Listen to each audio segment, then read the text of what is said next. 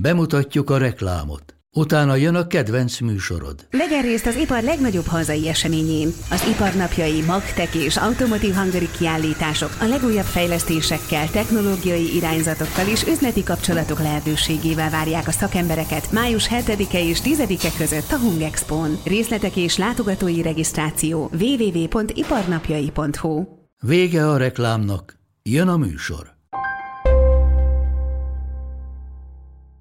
Teljesen egyértelmű, hogy teljesen biztonságos internetet nem tudunk létrehozni a gyermekek számára. Fel kell őket készíteni arra, hogy hogyan tudnak ebben a közegben biztonságosan boldogulni. Ők ebbe születtek, nekik ez nem két külön világ, de érdemes tudatosítanunk, hogy a, az egyébként, amikor fogjuk a kezét valóban az utcán, és akkor mondunk neki valamilyen internet, ezek igazak az off, online világra is. Egy ilyen fotó elküldése, még ha most jóba is vagyunk, és ott van a rózsaszínköd, lehet, hogy két hónap múlva már mégsem ekkora a szerelem, a fotó ott van, azt onnan visszaszívni, visszaszerezni nem nagyon lehet.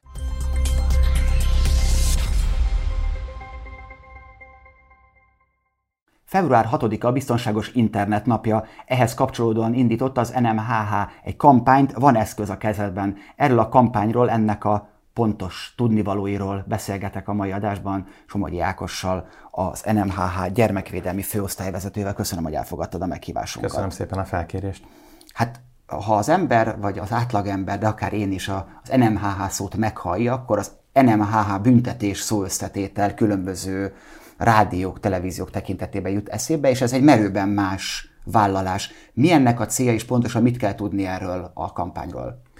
A médiahatóság igen a közismertebb tevékenységén túl azért most már hosszú évek óta foglalkozik azzal, és ez jogszabályban rögzített kötelezettsége és lehetősége is van arra, hogy végezze, hogy a tudatos fogyasztói döntéshozatalt előmozdítsa, és ennek keretében egy kifejezetten érzékeny társadalmi csoport a gyermekek médiatudatosságával foglalkozik, most már több mint tíz éve a médiahatóság.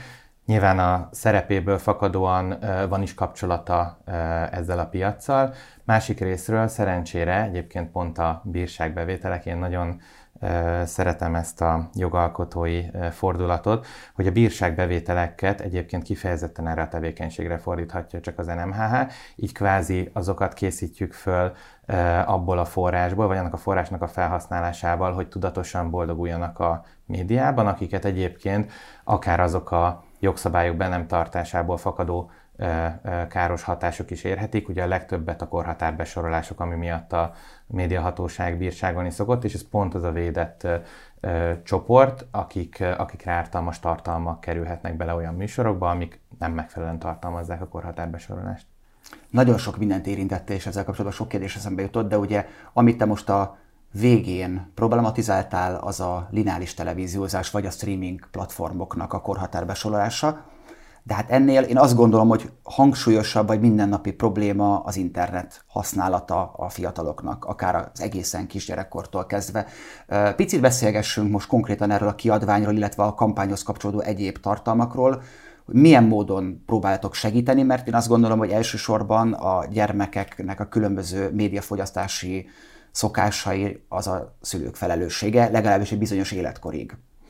Az elsődleges felelősség valóban a szülőknél van, viszont azt látjuk, hogy, hogy eléggé mintanélkül van a mai szülői társadalom a tekintetben, hogy, hogy egy gyermek nevelése hogyan alakuljon az online jelenlét mellett. Ugye ez a pro- probléma vagy lehetőség, nem akarom problémaként apostrofálni, ez igazából ezt a szülői generációt már életében gyakorlatilag jobbára tinédzser korában érte, korán gyermeket vállaló szülőket esetleg egy picit korábban, de a mai gyermekek azok abba a világba születnek bele, amikor ez már adottság. Ehhez próbálunk segítséget nyújtani, és a, mi miatt a szülői felügyeleti beállításokkal, szülői felügyeleti szoftverekkel foglalkoztunk, az kifejezetten az is, hogy úgy gondoljuk, és teljesen egyértelmű, hogy teljesen biztonságos internetet nem tudunk létrehozni a gyermekek számára. Fel kell őket készíteni arra, hogy hogyan tudnak ebben a közegben biztonságosan boldogulni, és hogyan tudják kihasználni a legtöbb előnyét annak, hogy, hogy az internetnek úgy, hogy a károkat vagy a kockázatokat kevésbé szenvedjék el.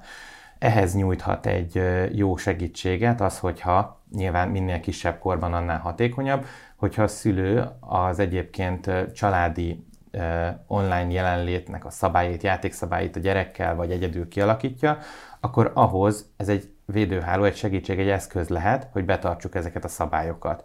Ezért gondoltuk, hogy ezzel a témával foglalkozni kell, illetve kutatásainkból is az derül ki, hogy a magyar társadalomban nem annyira ismertek ezek a megoldások, illetve az is kiderül, hogy akik viszont ismerik, azok nagyon elégedettek ennek az eredményességével. Kritika lehet ezzel kapcsolatban, hogy, hogy a gyermek egy idő után ezt ki tudja játszani, vagy sok megoldás van arra, hogy elkerülje, de azt gondoljuk, ha az eszköz használattal egy időben ezeknek az eszközöknek, vagy ezeknek a megoldásoknak a használata is elindul, akkor mire odaér a gyermek, hogy ezt az önállóságot már vágyja, ez nem csak az online tér tekintetében van, hanem minden egyéb tekintetben egy gyereknél a fejlődése során, akkor már eljuthat odáig a kapcsolatuk, eljuthat odáig ez a tudás, hogy, hogy ezen eszközök nélkül is akár ki se kelljen kerülni, hanem már nem alkalmazzák tovább a családban. De hogy a korai ö, szakaszban, amikor a gyermek sem feltétlenül tudja még megítélni, megítélni, hogy mik azok a káros tartalmak, amik rá az interneten való bolyongás közben ö, ö, várhatnak, ebben egy segítséget nyújthat ez a, ez a szoftver, vagy ezek a szoftverek. A válaszod elején kinyitottad az egyik legfontosabb kérdés, a generációs különbségeket.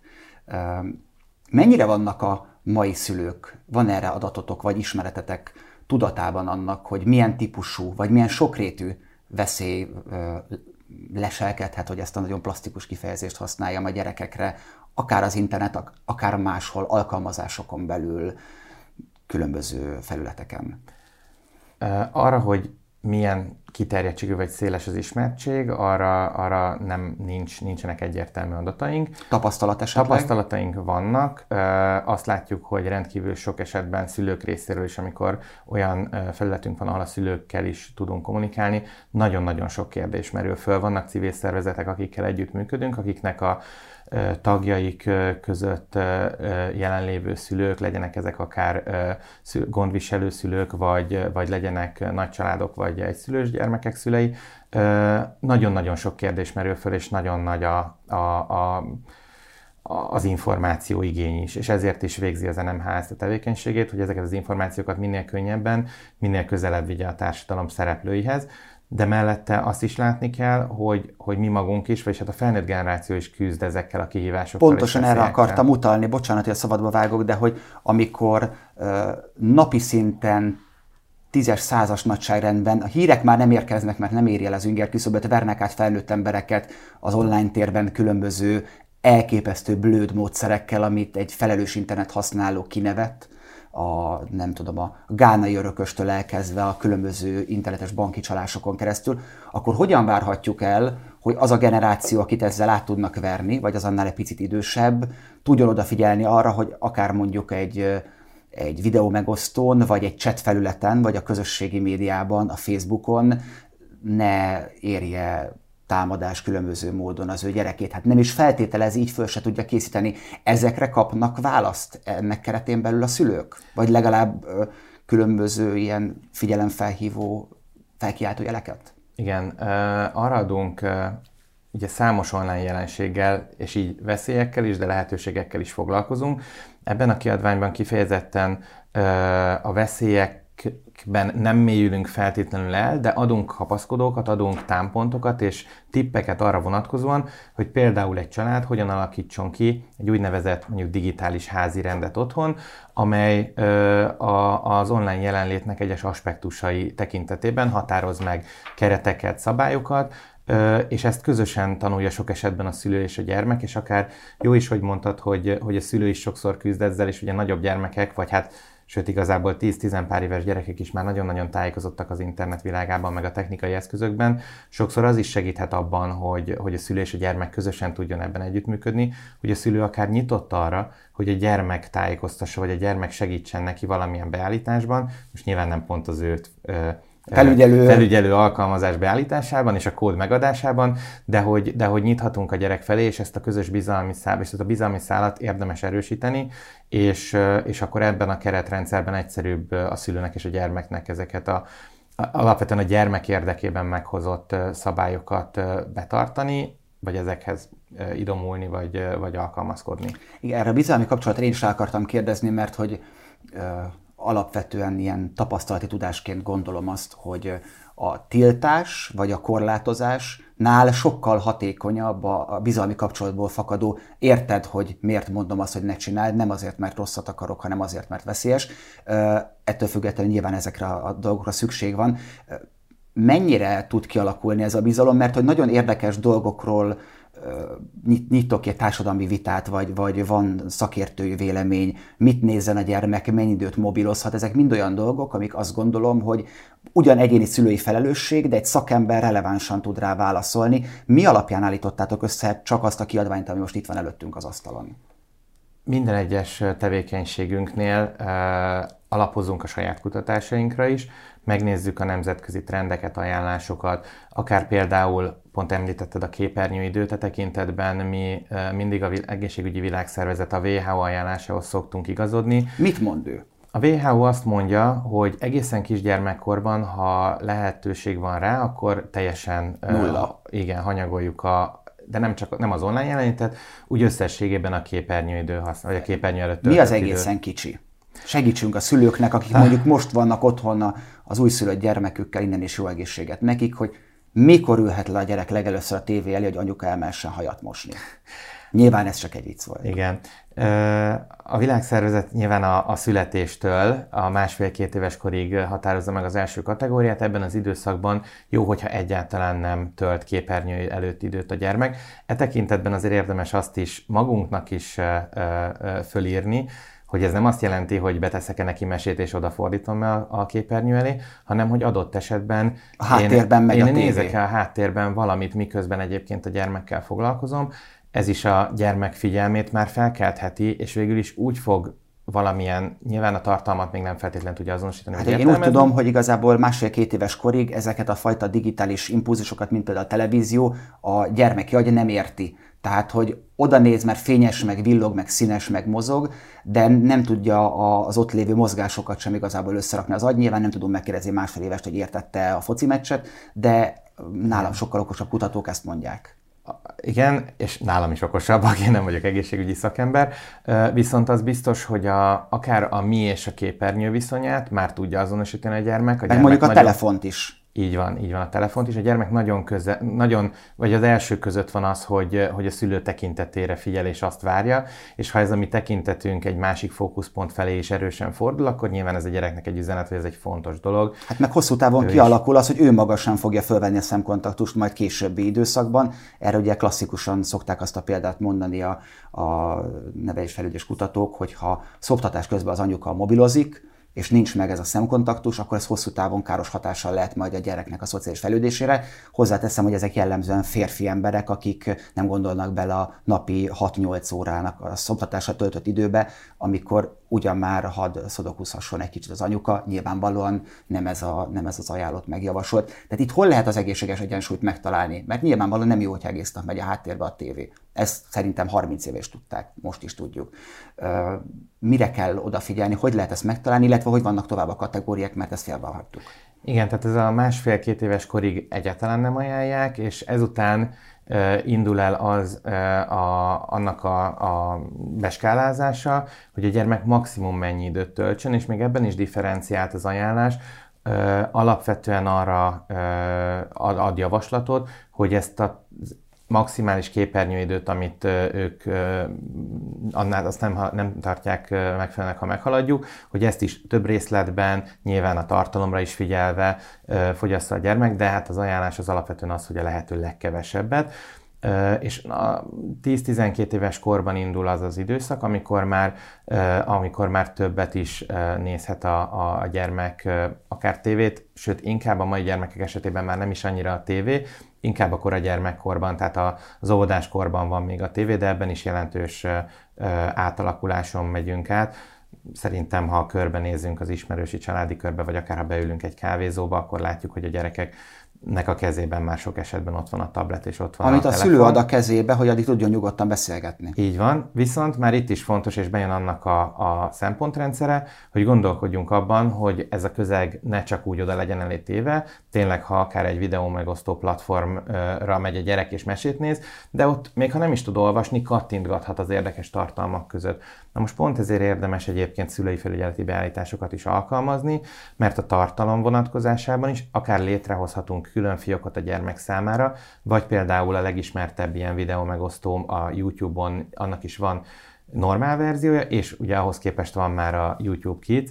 Ez is egy megoldás lehet arra, hogy már egy fajta tartalmi korlátozást vezessünk be a gyermeknek. Hogy még véletlenül se kerüljön egy olyan videó elé, ami... Igen, mert ez a gesztusvezérelt eszközpark, ez a világ, amiben ma élünk, ez olyan egyértelmű továbblépési pontokat, olyan megerősítési pontokat ad nagyon korán egy gyermeknek, és könnyű felismerni a play gombot, lát egy másik képet, arra kattint, nem egy leírás alapján fog dönteni, hanem alapvetően egy ránézésre, ami színesebb, ami, ami, ami úgy köti, vagy hát amit ajánl egyébként neki a platform. Ezért fontos, hogy ezekben a helyzetekben, és nagyon korán már a szülő elkezdjen ezzel foglalkozni, mert itt még bizonyosan nem lehet a gyermek számára a tudatosságot előírni, lehet vele megbeszélni, de azban, hogy ezeket a kereteket betartsuk, sokkal nagyobb segítséget kell számára biztosítanunk, és ezt próbálhatjuk azzal is megadni neki, hogy olyan környezetet próbálunk létrehozni, amelyben kevesebb az a tartalom, ami nem számára megfelelő. Ezért is fontos, hogyha a gyermeknek odaadunk egy eszközt, vagy például gondoljunk itt ma már nagyon sokan, amikor tévét nézünk, nem is az analóg tévéadásokat nézik, hanem a streaming szolgáltatók adásait. És a nagy streaming szolgáltatóknál is vannak a, a szolgáltatáson belüli szülői felügyeleti beállítási lehetőségek, erre is kitérünk a kiadványban, sőt, pont ami ott előtte nyitva is van rész, ott ki is emeljük, hogy az egyes szolgáltatóknál milyen megoldási lehetőségek vannak, és be is hivatkozzuk azokat a felületeket, ahol a szülő többet tudhat meg ezekről a beállításokról, és akár végig is vezeti őket, vagy akár amit két videót készítettünk is a szülők számára, két hát úgynevezett how-to videó, de hogy gyakorlatilag a beállítást, az alkalmazást segítő videót is tettünk a kiadvány mellett.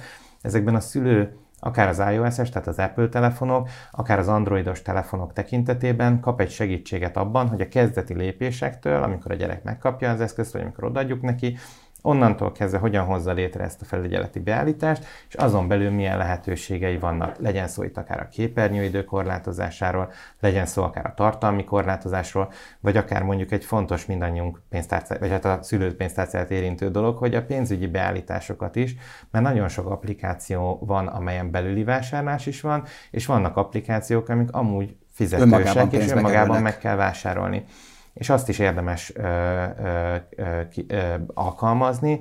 Ezt egy korábbi kiadványunkban sokat foglalkoztunk, egyébként itt is partnerünk volt a korábbi GameStar, mai GS szakújságíró csapat.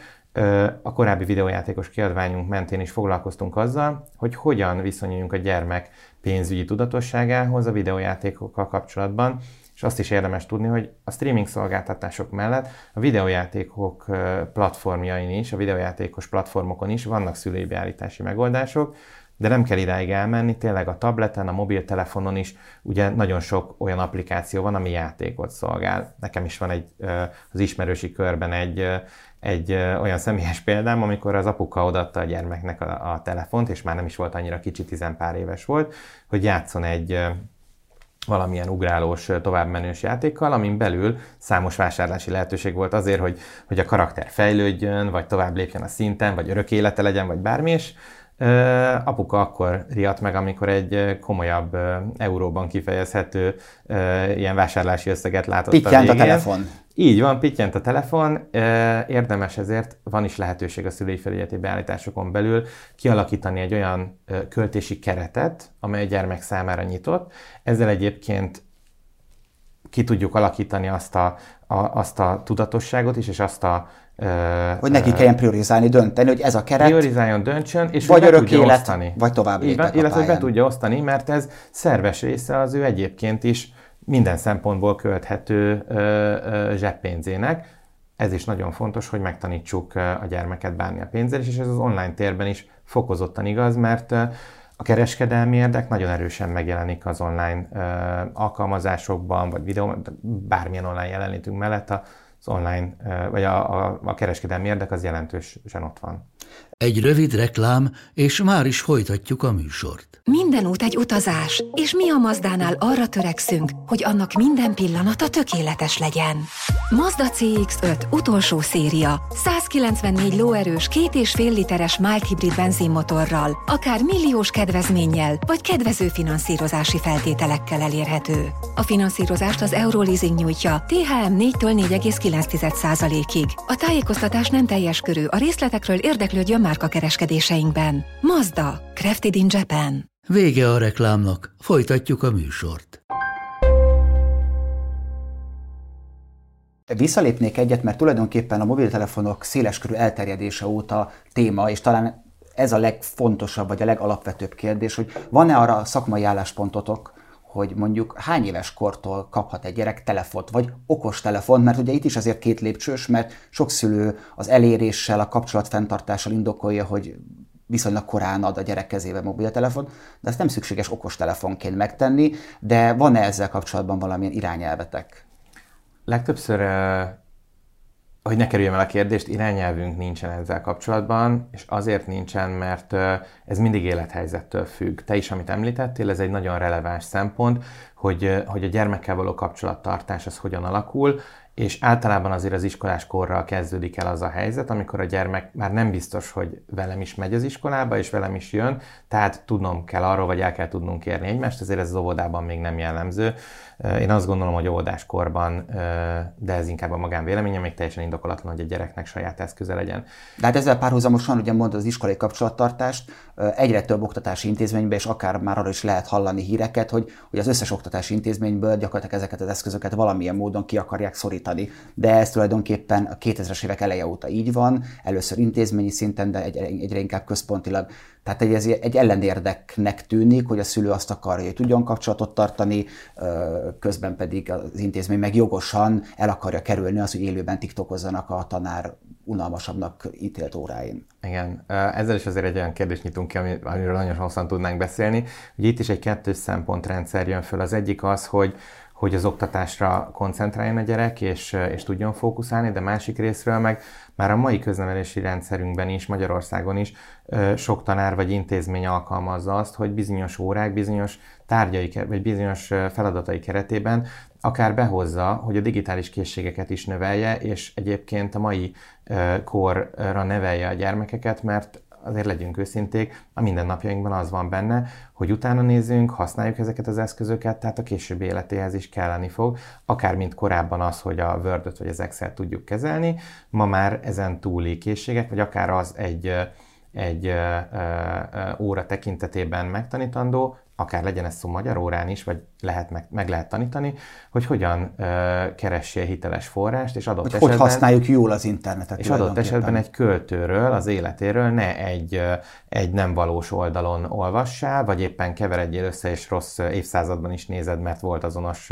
néven mondjuk egy, nem tudom, bármilyen más Igen, hogyha, hogyha mondjuk a, a Rákóczi forradalomra akarsz, akkor ne a rádió egy honlapján keres Rákóczi Ferencet. Tehát, hogy igen, ez Igen, az... tehát hogy, hogy abszolút ez a kétfajta érdek megjelenik. Nyilván az is, hogy a szülő kapcsolatot szeretne tartani a gyermekkel, de az oktatási intézmények tekintetében is teljesen érthető az is, hogy, hogy valamilyen uh, policit kialakítanak ebben, de nincs ebben még, uh, én tudomásom szerint egy egységes országos uh, álláspont sem, intézménye válogatja, és ezért is mondanám azt nem eltérve a kérdés elől, hogy erre ajánlást mi nem is tudunk megfogalmazni, de azt tudjuk mondani, mik azok a szempontok, amiket vizsgáljon a szülő, és hogyan alakítsa ki ezt, ezt a döntését ő is. Itt figyelemmel legyen arra, hogy a köznevelési intézményben mik azok a szabályok, legyen figyelemmel akár az osztályon belüli ö, ö, sajátosságokkal is, mert ő számára is sokkal nehezebb lesz tartani ezt a dolgot, ha későbbre akarja tenni, hogyha az osztályban már nagyon sokaknak van telefonja, sőt, akár lehet az is egy szempont, hogy amikor a az iskolába megy a gyerek, akkor a szülői közösség, amikor először összeül az első szülői értekezleten, akkor akár kezdeményezze, hogy legyen téma az az osztályon belül, hogy ki mit gondol ebben, és mikor szeretné ezt bevezetni, mert legyünk őszinték, és odáig már akár egy ilyen szülői felügyelet sem tud a segítségünkre lenni, ha a gyermekünk bemegy, és egy másik osztálytárs telefonján fogyaszt tartalmat, akkor ott már végképp nincsen meg az a lehetőségünk, Nincs kontroll. hogy abszolút nem tudunk hatással lenni arra, hogy ez a közeg hogyan viszonyul, és, és hogy milyen tartalmakat fogyaszt a gyermek. Lehet, hogy a másik gyermek szülője ebben nem tudatos, vagy nem akar ilyen megoldásokat használni, ezért érdemes az egyéni preferenciákat és az egyéni élethelyzetekre bízni ezt. De én azt gondolom, hogy a, a köznevelési intézmény, az iskolába lépés előtt, szerintem ez a magánvéleményem, ott nincs, nincs hogy mondjam, nincs még létjogosultsága a gyereknek, hogy saját eszköze legyen. Az, hogy otthon használ-e szülő által, vagy családi közös eszközt, az egy másik kérdés.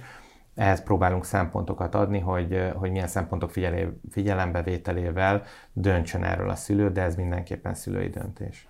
Végezetül egy nagyon fontos dologról beszéljünk, mert itt, amik, amiket problematizáltunk, azok jellemzően véletlenül nem nekivaló tartalmak előkerülése, ezeknek a kivédése, vagy ezeknek a kockázatoknak a csökkentése. Egy dologról viszont nem beszéltünk, a gyerekekre azért leselkedő valós veszély az, az internetes zaklatásról. És nem csak a korosztály zaklatása, tehát nem csak a bullyingre gondolok, bár ez is ugye nagyon jellemző, Igen. és sajnos azért erről ennek szomorú aktualitásai is vannak, de mondjuk a, a felnőttek zaklató cselekedetei, vagy, vagy a nem tudjuk, hogy milyen interneten anonimitás mögé bújt embereknek az aklatásai a gyerekek irányába. Ezzel kapcsolatban mit tudtok tanácsolni a szülőknek, hogyan lehet ezt a kockázatot csökkenteni, vagy hogyan lehet elkerülni?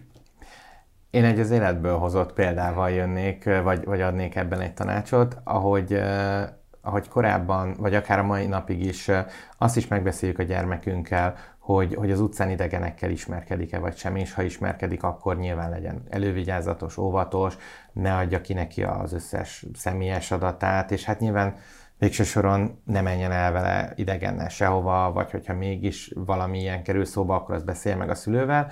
Ez a, az általunk online-offline világ, ez a mai gyermekek számára tényleg már akár abból fakadóan is, hogy ők ebbe születtek, nekik ez nem két külön világ, de érdemes tudatosítanunk, hogy a, az egyébként, amikor fogjuk a kezét valóban az utcán, és akkor mondunk neki valamilyen internet, ezek igazak az off online világra is. Egyébként ezekben is tud segítséget nyújtani a szülői felügyeleti beállítás, mert a gyermek telefonján, vagy az applikáción belül is meg lehet azt szabni, hogy hogy tudjon-e mondjuk kapcsolatot felvenni idegennel, vagy kell-e valamilyen visszajelöléshez, illetve ami egy nagyon-nagyon fontos és nagyon hasznos funkciója ebben nem fog kimerítő lenni a tájékoztatásom, de mondjuk a videónkban is látható, a, a beállítási videóban, hogy az Apple felületén, hogyha a gyermek mesztelenséget ábrázoló képet kapna, vagy küldene, abban az esetben a telefon megkérdezi tőle, hogy biztos el akarja-e küldeni, mert hogy egyébként ennek veszélyei vannak, kiszolgáltatott is lehet ettől, és további szerintem amire utalni szerettél volna behálózásnak, vagy további képek kizsarolásának lehet majd ezáltal áldozata, fölajánlja számára azt a lehetőséget is, hogy, hogy egy számára megbízható felnőtthöz forduljon, jó eséllyel ez a szülő lesz, de lehet bárki más is. Fontos, hogy, hogy ne szűkítsük feltétlenül a szülőre, nyilván alapvetően a szülő legyen ez a pont, de ha a gyerek más felnőttben bízik, akkor forduljon ahhoz is, ez egy, ez egy, ez egy fő üzenetünk nekünk is, hogy ha, ha valamilyen zaklatás áldozata vagy, akkor valamilyen felnőtt segítségét kérd, akiben megbízol.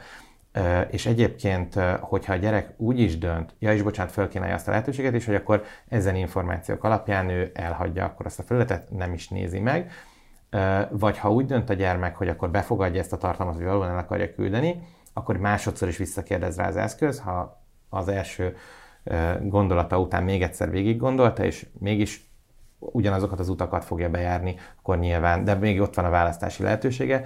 Ez egy, ez egy igen hasznos megoldás, és nagyon sok kellemetlenségtől óvhatja meg a gyermeket, és így az egész családot is, mert egy intim kép elküldése után is gyakorlatilag egy vége láthatatlan ezzel kapcsolatos nehézségbe futhatunk bele. Ez alapja lehet akár az általad is említett online kortárs bántalmazásnak, a cyberbullyingnak, de akár további zsarolásnak, vagy egyéb kényszerítésnek is, úgyhogy ez mennyire magyar, uh, magyar jelen, mennyire tapasztalható az Magyarországon, mert amikor ezek a különböző sextingelt képküldések, intim képküldések problémája előkerült, ez jellemzően tengeren túl nagyon messze volt tizen évvel ezelőtt. A technika fejlődésével ez nyilván felgyorsult. De mennyire problé- valós probléma ez Magyarországon? Nyilván a jelenség létezik Magyarországon, de tudtok esetleg erről valamit, hogy ez, ez valós kockázata és tömeges kockázata? Ez a probléma valós, ennek a mértéke bármikor növekedhet. A Nemzeti Média és Hírközlési Hatóság üzemeltet egy internet hotline szolgáltatás is, amely egyébként egy akár ilyen esetekre is rendelkezésre álló forró drót, egy segélyszolgálat, ahol a kollégák abban próbálnak a bejelentőknek segíteni, akik akár anonim, akár névvel is bejelentést tehetnek, hogy, hogy egyes tartalmak eltávolításában, vagy egyéb akár gyermekpornográf tartalmak esetében a Nemzeti Nyomozóirodával együttműködve próbálják felderíteni ezeket az eseteket, és hát alapvetően ezt nyilván a nyomozóiroda deríti már föl, de, de van ebben egy közvetítő, egy segítő funkciója, egy tudatosító funkciója szintén itt az NMH által fenntartott szolgáltatásnak. A probléma valós, a COVID alatt azt láttuk, hogy ennek a méretei sokkal jelentősebbek voltak, az emberek beszorultak az online térbe, sokkal többet éltek ott, a kapcsolattartásnak is egy intenzívebb formája volt, úgyhogy vannak róla tény, ténytapasztalataink is, de ez, de ez a gyerekek körében ismert, és hát sajnos vagy nem sajnos alkalmazott is, hogy, hogy szextingelnek, küldenek magukról készült intim képeket. Ez sok esetben a, a gyermekek szerelmi viszonyaiban a kapcsolat megerősítése vagy, vagy a bizalom megmutatására is szolgálhat, de azt látnia kell minden gyermeknek, vagy hát érdemes, hogy szülőként is tudjunk erről, vagy hát elmondjuk a gyermeknek, hogy egy ilyen fotó elküldése, még ha most jóba is vagyunk, és ott van a rózsaszínköd, lehet, hogy két hónap múlva már mégsem ekkora a szerelem, a fotó ott van, azt onnan visszaszívni, visszaszerezni nem nagyon lehet, és korlátlan számban továbbítani lehet.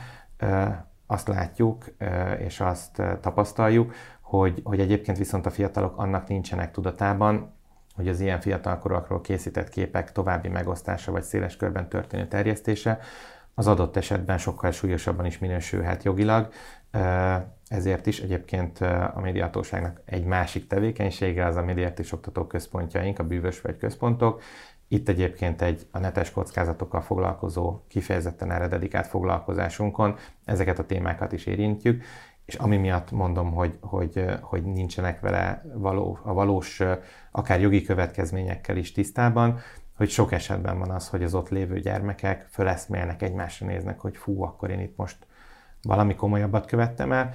Érdemes többször is ezt átgondolni, főleg azt, hogy elküldjük és készítsünk magunkról, nagyon nehéz utána ezt, ezt visszaszerezni, vagy ha már továbbították, akkor gyakorlatilag nehéz, nem, nem nagyon lehet eltüntetni az internetről. Egy részéről beszéltünk a technikai szabályozó lehetőségeknek, azokat szülők, akik e- ez iránt érdeklődnek, vagy felkeltette az érdeklődésüket, hol találják ezt meg?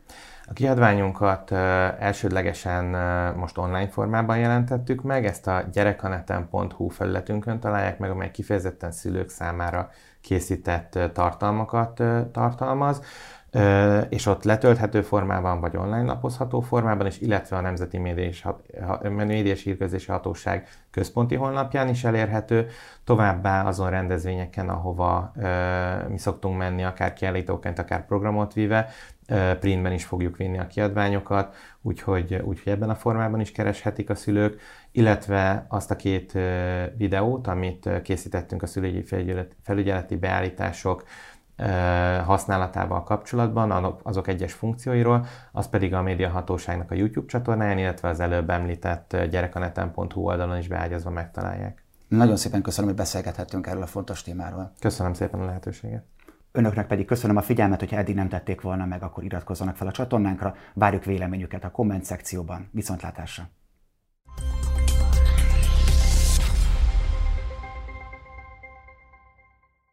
A műsor a Béton partnere.